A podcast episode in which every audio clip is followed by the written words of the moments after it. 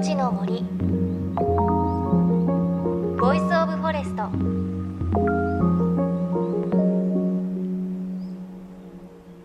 おはようございます。高橋真理恵です。さあ新米の季節になりましたね。皆さんもう新米召し上がりましたか？私まだねいただいてないのでね早く食べたいななんて思っています。そして一方で北国北海道ではもう紅葉がピークを迎えている地域もあるそうです。これからね紅葉も楽しみですよね。私先日鎌倉にお墓参りに行ってきたんですがあの金木犀のね香りがすごくね良かったです。あの 車降りたら金木犀の濃い香りがしたんですが花をね見つけることができなくって多分遠くからね風に乗ってきてるのかなと思ったんですがとってもいい香りでした。皆さん秋を感じるような出来事あったでしょうか？さあ JFN38 局を結んでお送りします。命の森 Voice of Forest。この番組は鎮守の森のプロジェクトをはじめ全国に広がる植林活動や自然保護の取り組みにスポットを当てるプログラムです。各分野の森の賢人たちの声に耳を傾け森と共存する生き方を考えていきます。さあ今週は森や自然はもちろん地球全体をフィールドに撮影を続ける写真家の方お招きします。自然写真家の高砂淳二さんです。先日新しい写真集を出されたばかりなんですがこれがね本当に愛らしいんですよね。ということで世界をめぐりシャッターを切り続ける高砂さんにこの世界を形作る自然生き物の楽しいお話いろいろ伺っていきます。JFN38 局をネットしてお送りします。命の森 Voice of Forest 今日も最後までお付き合いください。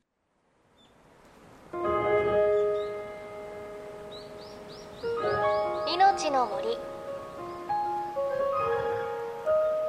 Voice of Forest命の森 Voice of Forest 今朝のゲストは自然写真家の高砂淳二さんです。おはようございます。おはようございます。まずはプロフィールご紹介します。1962年宮城県石巻市生まれダイビング専門誌の専属カメラマンを経て1989年に独立。世界中を旅しながら海の中生き物風景地球全体をフィールドに自然全体のつながりや人との関わり合いなどをテーマに撮影活動を行っていらっしゃいます。あのー、最近のことをまずお聞きしたいんですが、はい、本当に世界中飛び回っていらっしゃると思うんですが、つい最近だとどちらに行かれました、えー、つい最近は中米のコスタリカとか、はい、あとはミクロネシアのパラオとか、うん、その辺行きましたね。はい、どんな撮影されたんですか、えー、パラオではね、水中に夜中に潜ってしかも新月の時に潜って、はい、それでその浮遊しているプランクトンとかそういうものをね撮りました。不思議なものがいっぱい新月の時を狙ってるっていうのは、月がある時だとまあ明るいのでそういう浮遊系が他の魚に見られて食べられちゃうので、やっぱり食べ物が多いところっていうのは陸地に近いところなんですよ。新月を狙ってそういうところに近づいて自分たちは食べ物を食べてまた離れていくみたいなねことをするらしいんですね。なので新月を狙って潜って夜中にそういう 浮遊系のものをね、うん、不思議な生き物がいっぱいいてね。例えばですけどもその浮遊系のホヤみたいなものがね、うんはい、こうまあプカプカ浮いてるわけですよ。でそれをエビのようなものが小指の爪ぐらいちっちゃいもんですけどそれ捕まえて中身を全部食べちゃって、うん、でその中に住んで自分のバリアにしてねそれでそのまんま浮遊して暮らしてる。それあの中でコロコロなんかネズミのコロコロみたいに、えー、あのやりながら動いてるので樽回しっていうね生き物なんですけどそういうのがいて取ったり あと宇宙船みたいな生き物とかね、うん、いっぱいいました。すごい世界が広がってるんですね。そうそうそう面白いですよ。はい、であの高砂さん小学館から写真集を発表されたばかりで、はい、タイトルがライトオンライフ、はい、で今私の目の前にありますが本当にねこう綺麗な写真集であのまず表紙が、水鳥とカニが見つめ合ってるんですよね。そうですね。まるでこう絵本に出てくるかな これ現実ですよね。現実現実。へえ、はい。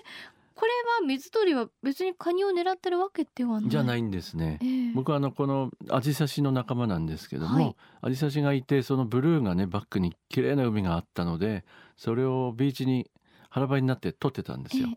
そしたらそのフレームの中にカニがとことこと入ってきたんですえね、それで多分途中までカニは鳥に気づかずに歩いていてでハッと顔上げたら鳥がいてで鳥もハッと思って目が合っちゃったみたいな。そんな感じなんですね。でそれがしばらくまあそういうええ感じでいて、お互いに少し気まずくなって離れていきましたけど、ちょっと空気が気まずくなって。僕はもう笑いながらそれ撮影して バッチリ目合ってますもんね面白いですよね。本当にこうねこうセリフを考えたくなるようなそんな絵なんですが、うん。あの Light on Life これ日本語にすると、はい。命の輝きということではい。どういう作品にしようと考えたんですか？えーっとね去年あの僕「ディア・アース」っていう地球そのものをこうまあ綺麗な風景とかええいろんなのを撮って写真集にしたんですね。でまあ僕はずっと地球全体を表したいなっていうのがあってじゃあ今年はその地球自自体に乗ってる上で生活している命をやろうと思って、ほいでまあライト・オン・ライフでそういう生命たちに光を当てるみたいな意味合いも込めて命で行こうと思ってややりました。あの本当にこう中を拝見するとはいまずこうなんていうかもう一言で美しいなっていう言葉が出てくるのとやっぱりこう地球上こんなに綺麗な世界がたくさんあるんだっていうことをねすね。すごくわはかるなっていう感じがしたんですが、い。ええ今回の本でこれは何枚ぐらいの写真掲載されてるんですか、ええ写真は90枚ちょっとですね。は行った国の数でいうとどのくらいい。行っですか？た国はこの本に載ってるのは25ぐらいだと思います。へえ、はい私拝見していてもうはいすべてもう一枚一枚お話を伺いたいぐらいなんですが、はい。やっぱり一番最初に気になったのが、はい。グリズリーの写真で、ええっと両ページになってますが右ページは立ち上がっていて左のページは川ですか？これえそうですね。川ですね。川の中ではい鮭ですか、鮭じゃはい。鮭を食べてるんですよ。このこれねねわ子供たちなんですけど、ええカナダなんですね。これはね。はい。ええカナダええのバンクーバーよりもちょっと北の方の、はいえー川なんですけどもその川にはあの夏ぐらいになると鮭が遡上していくんですね。でその遡上していいく鮭をグリズリーたちがそこに集まって食べるんですよ。で、まあ、このシーンはお母さんと2頭の子供のあのグリズリーが川を登っていて、僕はちっちゃい船でええあのあるところに泊まって静かにしてて子供たちの全神経を食べることに集中してる顔してますよね。もうカメラなんて全く気にしてないですもんね。そうなんですよ。まあお母さんが一応ね近くにいてええ周りをちょこちょこちょっと気にして見てますけどもまあそのなんかお母さんの愛情とあと子供たちの無邪気さがねすんごい可愛かったですよ。へえあのそれこそ先日ですね私たええ。ちあのスタッフも一緒にはい。知床の方に行って、ええ。あのヒグマを見たんですね。でええ。あの全員写真撮ろうとしたんですけれども、はい。本当に棒にも箸にもかからないような 写真しか撮れなくてですね。ええ。なので自然のありのままの姿をこんなに近い距離で撮るって、ええ。もう本当素人の考えですけどええ。どうやって撮ったのかなと思はって。はははい。これは結構時間がかかります。そうですね。時間結構かけますね。うん例えばこういう向こうがこっちを全然気にしてないような状況を作るのがまず一つはい。あってそれはそのまあこっちが静かにしていてで向こうが驚いたり、まあ、あとはその何か自分のテリトリーをね荒らされるんじゃないかと思ったりとかもしくは危害を加えるんじゃないかと思ったりすることをとにかく一切しさせないようにこっちは静かにして何にもしませんよ、もう自然の一部ですよみたいなね感じで行くやり方がまずありますね。うんそれはこの写真はこうやって撮ったんですけどもあとはやっぱりその動物っていうのは好奇心もあるんですよねこの警戒心と一緒に。なのでそういうのは向こうが最初警戒心の方が多くってこっちを見ててもこっちは何もしない感じで行くとだんだん気を緩めるっていうのもあるしあとはこっちが緊張してると向こうも緊張するっていうのもあるからこっちは緩んで でまあそういう時に僕が時々使うのは遠くにいる時点から歌をねゆったりした歌を歌い始めてそれでねそれを口ずさみながら横を向いてちょっとずつ近づいていく。横向いてっていうのは真正面に向いていくと向こうもやっぱその気を感じるので横向いたまんま歌を歌ってシャラッとして近づいていくんです。そうすると向こうもなんだなんだっていう好奇心とあとは大丈夫そうな雰囲気だなっていうのを感じるから割と気を許してくれたりうまくすればこっち近づいて面白そうな顔して見てくれるっていうね。私たちのこと私たちというか高砂さんのことをもちろん人間だとは理解してても、ええ、好奇心を持ってそうですね。はい。結構好奇心あるんですよねまあ、もっとも魚とか昆虫とかはそんなに好奇心はないんですけど、哺乳類とかねあとペンギンとか鳥とかねそういうのはね意外に好奇心あります。うん、あのペンギンがすんごいいるところに入っても取りますけど、向こうが大体5 6 0センチの背だとして僕がこの1メートル75とかの人間がそのまま立っていくとやっぱり向こうはちょっとね怖がって半径5メートルぐらいずつ距離をいつも取って、少しずつ逃げるわけですね。でもふっと後ろ向くとついてきてるのがいたりなんかして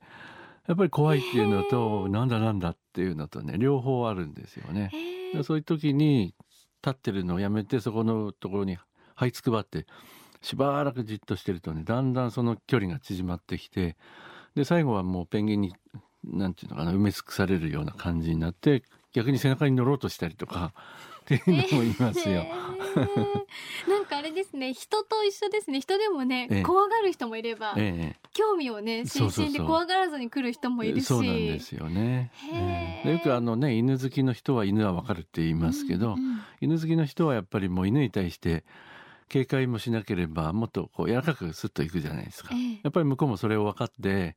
寄ってくるっていう。それはやっぱり理屈としては他の動物でも成り立つんですよね。うん。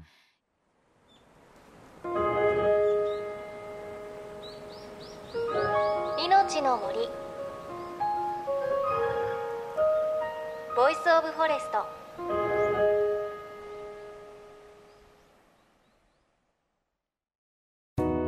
JFN38 局では東日本大震災で被災した沿岸部に津波から命を守る森の防潮堤を作る鎮守の森のプロジェクトを支援する募金を受け付けています。この命を守る森づくりに取り組んでいる AIU 損害保険株式会社では中小企業を災害や事故から守る損害保険のラインナップビジネスガードを提供。AIU では法人会納税協会会員からのビジネスガード新規契約企業1社に対しどんぐりの苗木1本を植樹する活動を行い被災地の復興全国の防災減災に取り組んでいます。詳しくは番組のブログをご覧ください。命の森 Voice of Forest。今朝は自然写真家高砂淳二さんをお迎えしてお話伺いました。いや本当にこの写真集ね一度皆さんに見ていただきたいです。本当に私グリズリーの写真感動してしまってカメラにね全く気づいてなくはないんでしょうけどお話伺ってみてあの警戒心がなく本当に自然のありのままの姿が映ってるんですよね。でやっぱりそれはあの高砂さんすっごく温かい雰囲気でそりゃ熊もね警戒心持たないよなっていうようなね温かい方なのでああいう写真が撮れるんじゃないかなっていうふうに思いました。この高砂淳二さんの新しい写真集ライトオンライフは小学館から出ています。詳しくは高砂さんのホームページ Facebook などをチェックしてみてください。来週も高砂淳二さんのお話続きお送りします。また番組ではあなたの身近な森についてメッセージをお待ちしています。メッセージは番組ウェブサイトからお寄せください。それではまた来週お会いしましょう。命の森 Voice of Forest。お相手は高橋まりえでした。この番組は AIU の協力でお送りしました。命の森の森。 Voice of Forest。